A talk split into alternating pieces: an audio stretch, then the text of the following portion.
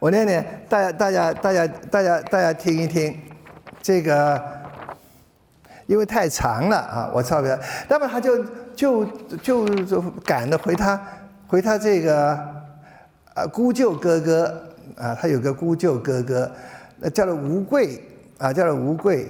那么那个秦秦文呢，他娶了个老婆，哎，那个那个那个那个吴贵的老婆呢，非常非常不规矩，然后要要要调调，整天去勾男人的，就这么一个，就呃这这个晴雯到那边也不理他，就把丢了个破鞋子上面，啊，不没有人理的。后来这个嗯啊没没有了，后来这个宝玉。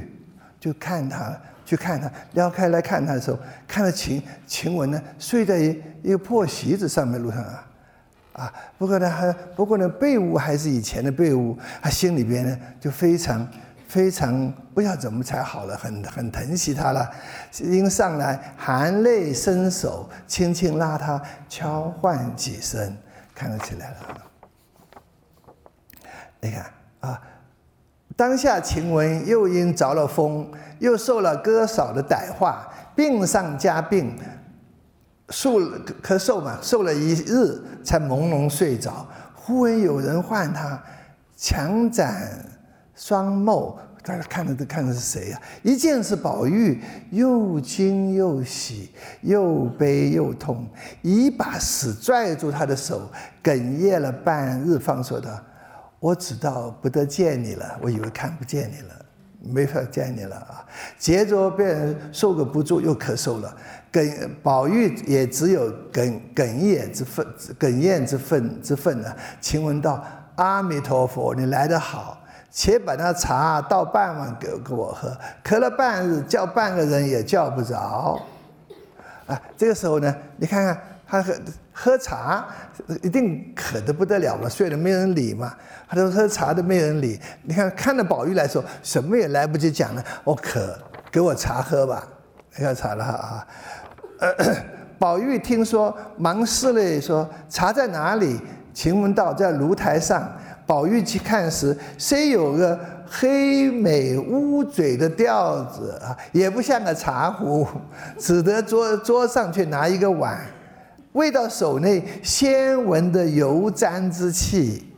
油散子，你看很脏的嘛，哪里像的的在大观园里、红院这些这些那些丫丫鬟们也都是养尊处优、锦衣玉食，跟他们一样的，是不是啊？这时候，啊。啊，宝玉只得拿了拿来，先拿些水洗了两次。宝玉这是很体贴人的啊，洗了两次。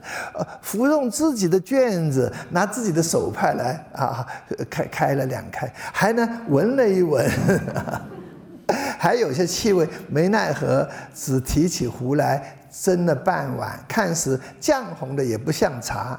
晴雯扶枕上，快给我喝一口吧，这就是茶了。哪 哪里比得咱们的茶呢？哪能能够像我们从前喝这个茶呢？宝玉听说自己尝了一尝，并无茶味，咸涩不堪。啊，你看他在以前，在以前他们在怡红院的时候啊，你看当然喝的吃的啊都是，其实呢就是跟那些主子差不多的啊。这个时候你看吧，啊。他就只好拿给晴雯，只见晴雯如得了甘露一般，一口气灌下去。你看，管不了了，新的山的什么都通通忘着喝了。那个啊，宝玉看着，眼中泪直流下来，连自己的身子都不知为何物了。下面一句说，一面问道：“你有什么说的？趁着没人告诉我。”两个要讲提起话了。啊，这是实话。晴雯呜咽道：“有什么可说的？不过是挨一刻是一刻，挨一日是一日。我已知横竖不过三五日的光景，我就好回去了，就我要走了，死了啊！这是，只是一件，我死也不甘心。我虽的虽我虽生的比别人好些，并没有私情勾引你啊！怎么一口咬定我是个狐狸精啊？”啊，呃，我今儿既担了虚名，况且没有了远见，不是我说一句后悔的话，早知如此，我当日呃讲不下去了，当日我都勾你了。现在担了虚名，我又没有做这个事，他心中还是爱他的，宝玉也是爱他的，这是啊啊啊，这这个啊这说到这里，气往上咽，便说不出来，两手已经冰凉，宝玉又痛又急又害怕，便歪在席上，一只手抓住他的手，一只手轻轻的给他捶打的。啊，还要给给他捶打的，又不敢大声的叫，直直万卷专心。两三句话时，晴雯才哭出来。宝玉拉着他的手，只觉得瘦如枯柴。是对对对啊，晚上又带着四个银镯，因哭掉，除下来。等好了再带上去吧。他看到这带着这，呃，心疼他啊，又又说：“哎呀，这一病好了，又伤了好些。”啊，你看下面啊，呃，晴雯拭泪，把那手用力蜷回来，搁在口边，狠命一咬，只听得咯吱一声，把两根葱管一般的指甲齐咬下来，拉着宝玉的手，将指甲搁在他手里。啊，你看，你看看，我跟你上次我的身体没有献给你，我要死了，这个才至少我一部分的肉体让你做纪念，那做纪念啊啊，这个写得好，是吧？啊一口，听得嘎嚓一声，你看多那个那种的狠劲儿啊，那个对于人的那种 passion 那种东西啊，对。根成本，我常常讲个，这这对根成本批评的啊。根成本在这个地方的时候，他说晴雯跑去找个剪刀来剪，真是啥风景。剪刀一剪就没力气了，剪刀一剪就剪指甲了。这 这个不是啊，这个你好咬下来是我的身体的一部分，我咬给你。是吧？啊，这种这种的感情，这种不一样的，啊，所以那个那个那个根成本有问题的，嗯 那这样啊，呃，他这他这这样子啊，咬下来以后放在手里，又回手挣扎着，连揪带拖，在被窝里将贴身的穿着的一个旧红绫小袄儿脱下，递给宝玉。不想虚弱透了的人，哪里进得这么抖擞？咱们这么这么抖抖搂，早传成一出，还知道自己衣服脱下来给他，都两个人至少在这个时候互交表记，至少是在在表宝玉见他这般已经会意，连忙解开外衣，将自己的袄儿褪下来盖在他身上，互相讲。宝玉把这衣服给他啊，这个却把这件衣服穿上，来不及扣纽子，只有外头的衣服遮了啊。刚细腰时，只见晴雯睁眼讲：“你扶我起来，坐着扶他起来了。”啊，好不容易欠满说，宝晴雯伸手把宝玉的袄儿往自己身上拉，啊拉了，宝玉给他披上，啊拖着壳背，撑上袖子，轻轻放倒，然后将他的指甲放在荷包里的这个晴雯哭道：“你去吧，这里安站，这里那么脏。”你哪里受得了？你的身子要紧。今日这一来，啊，啊，今日这一来，他意思就是说，今日这一来，我就死了，也也就值得了。这这，呃，这一段写的非常好，这段写的非常好，写的这是，呃，就说。这缠绵悱恻，这个非常的宝玉啊，跟跟写晴雯，他说呢，真情毕露，这个时候真情毕露，宝这个曹雪芹对这种真情，对这种他对这种他有他有非常尊敬的。非常近的，他写这个东西的时候写的非常尊敬，没有一点的，没有一点那种嘲讽，没有一点点这种的，所以他写这段写的好的时候，这个时候，这不这贾宝玉，我我我本来要讲过贾宝玉的，他的他他一种怜香惜玉的这种的这种的感情是他最高的理想，啊，最高的理想，呃，所以我们在这个这个晴晴雯啊，晴雯晴雯后来往下，好了，晴雯那个死了，李晴雯死了以后，晴雯在这一回第七十八回的时候，晴晴雯一死，整本书。宝玉的心情一下子沉下来，就变得很悲凉了。因为晴雯之死，不光是晴雯之死，大观园崩，大观园已经崩溃了。他儿时，你童年时候，他的这个青少年时候，他的这个儿，他的他的伊甸园，他乐园已经崩溃了，已经不存在了。所以他心中心中非常的转了。本来以前他青少年的时候，很他是很很很乐的，很很那种，即使即使哀伤什么东西，也是那种青少年式的哀伤。这个时候慢慢慢慢真的悲凉了。对人世人世晴晴雯之死，晴雯之死，也就遥子黛玉之死。遥子的黛玉之死，所以他这个这这两个这两个人跟他很亲近的人的死，对他刺激很大。真的，他就这个时候呢，哎，这一回怎么回事呢？那这一回，老学士闲征规划词，痴公子杜撰芙蓉蕾，啊，这个这这一回呢，这个他贾政突然叫叫宝玉啊，还有这个这这个呃贾环。还有贾兰，他们几个人去，几个人去这个什么呢？几个人去，哎，要他们做一首诗，做首诗来歌颂有个故事。这故事啊，这个这个规划将军其实是个女孩子的啊。规划是讲一个这个这个这个这个很一个女的女女武士的这种这很很很呃又又又漂亮又英武的这么一个一个人叫做规划啊，规划将军是怎么回事呢？有一个这么一个故事，恒王一个一个王爷啊，他呢呃这个手下还有个。一个妾啊，很很，呃，他很宠她的，叫做林四娘。林四娘这个人是上这个女孩，这个女人上武的，她是一个那那个这个女武士，她手下也有一群那个女兵的。好了，红这个成王啊，被敌人攻打围城围的时候，围得很早，就是说那些将官，他手下的将官一个两个都不敢出城。不不敢去迎敌啊，是反而逃掉了。这个只剩下只剩下这个林四娘，只剩下林四娘，非常带着女兵出去啊。最后这个跟那个敌人杀敌，这个时候，最后他死在军中。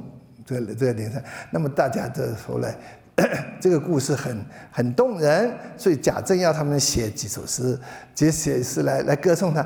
呃，他们都这个贾贾贾贾贾环啊、贾兰都写了。宝玉写的时候，他用古诗那种歌行的这个，就写了一首蛮动人的这规规划词，写的这规划将军，赞美这个林四娘多么忠义，赞美他怎么勇敢，赞美他对这个对这个对这个将军。呃，对这个不是对他王爷怎么忠怎么忠他怎么忠义啊？哎，大大大家大部分的人看了这里说，哎，好好的跑出这首词来，是干什么的？是干什么的啊？原来的这还有深意，这首词才是真正寄导晴雯的。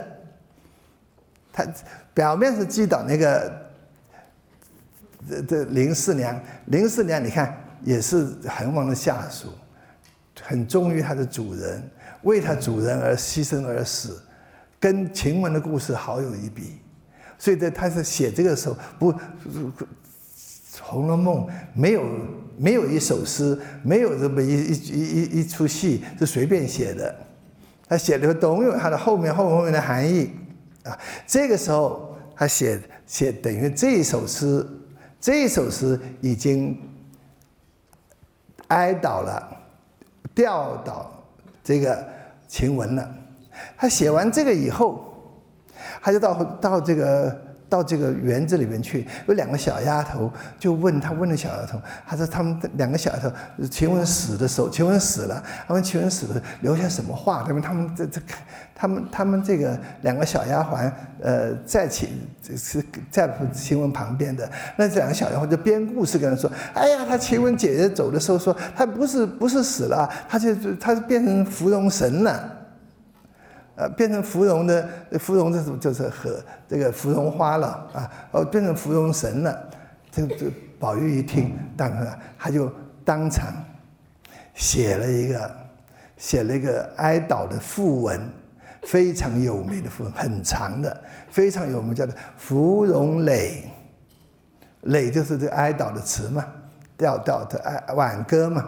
啊，他的叫做叫做芙蓉蕾，写的很长，写的什么呢？讲这一个女孩子怎怎么的，他把她这里边要把神化了，变成的芙蓉芙蓉神了，她变成女孩子怎么受残，怎么死的，怎么死死死的啊，死的非常，她的结结局这么是受了很受了人家的这这这个谗言啊，怎么的？表面上写的是情写的是晴雯。是好像的，芙蓉蕾是导晴雯的，其中有两句，他就在写了啊，其中两句是“乞到红绡帐里，公子情深，死系黄土笼中，女儿薄命。”那他在讲的，他正在念，一边写一边念，啊，一边写一边念，念的时候就念这个符，这个这个这个呃的的这个祭词的时候，导的时候。哎，两个小丫头说：“哎呀，不好了，现在这个晴雯显鬼魂显灵了，怎么回事呢？对不对？这个时候 刚好黛玉从后面的芙蓉花里面走出来了。哎呀，这这，他这个他晴雯很像他嘛？你看，这这这个曹雪芹真是巧妙。”这么一来，就是把这过渡渡到这个这个这个黛玉身上去了，而且又又一次证明说，这个黛玉跟这个呃说晴雯其实是其实同一个另外的一面。大家还有还记得，宝玉生日的时候，他们大家在一起玩玩那个抽那个花签，什么牡丹花，什么杏花什么，黛玉抽的什么花？芙蓉花。啊，你你这东西通通要是连起来的。好了，黛玉说：“哎，他长篇大论的，我听你啊，不晓得讲些什么。哎呀，好像这个北美曹娥碑了。曹娥碑是非常有分分有名的一个一个一个碑词碑词啊。啊，这这来，我连着听听。看我听了半天，只听了你这个，听了你两句，呃，起到。”呃，起到红绡帐里，公子情深，死去黄土笼中，女儿薄命。哎，这这宝玉不好意思了。呃，红校仗里的 公子情，他不好意思了，不好意思了。啊啊，就问他，哎呀，他的你你来评评吧，那你这他讲的黛玉学问好嘛？你来评，你来你来你来评评评评评评我看。好，往往下，往下。好了，往下，他不好意思了。他说：“那个黛黛玉讲，那这个红绡帐呢，熟得很。他为什么不用千纱窗下？他说千千千纱窗下，千纱窗是什么？宝黛玉的潇湘馆里边，它的窗户的帘、窗户的纱就是那个茜纱啊，红线纱是谁谁弄的呢？贾母那时候替他，贾母赐给他的。”这个给他一个茜纱，他你用茜纱窗下不是我们有的嘛？他我们的家里房间里边，那个那个的宝玉的说，那茜纱窗茜茜纱茜纱窗是你的房间呢？那个黛玉说何必分你我，是不是？那宝玉就讲了，那这样吧，我改成这样子吧，浅纱窗下小姐多情，黄土笼中丫鬟薄命，哎 哎，你去击倒他吧，这么说。你去击倒他吧，那就跟黛玉讲。黛玉说：“紫娟没死，我去记他。紫娟，紫娟是黛玉的丫头啊，黛玉的丫头。他等着紫娟死了，我才能有点有点讽刺他了啊，有点讽刺这个这个宝玉了。宝玉的这天天上啊，我有了。下面一句，欠下窗下，我本无缘。黄土隆中，清河薄命。这一句的点到黛黛玉身上去了。对，等下黛玉上，这黛玉一听，满脸胡脸脸色都变了，激动的咳嗽了，在风里头。啊，他这一听不好了，怎么这个时候指着他去了？指着他去了，他他，宝玉无意间，无意间已经预先替黛玉写好了账，这写好了祭文了。后来黛玉死了以后，黛玉死了以后，宝玉的玉丢掉了，还跟袭人讲：“哎呀，我现在灵灵感也没有了，还是这个，还是写在等这个戏，呃，这晴雯死的时候，我还写了一篇祭文，还是怎么怎么这个这个。”这个呃，黛黛玉死的时候，我怎么写不出来了？他老早就写了，他老早已经写了替黛玉前面那一篇规划词是写的是真的是晴雯，这个芙蓉蕾其实点的是黛玉，呃，欠下窗下，我本无缘，黄土隆中，清河薄命，点到他身上去。叠升上去，这一来啊，我这我们更证明说，其实晴雯也就黛玉的替，另外的她延伸替身。好，晴雯我们讲到这里吧，我们下面。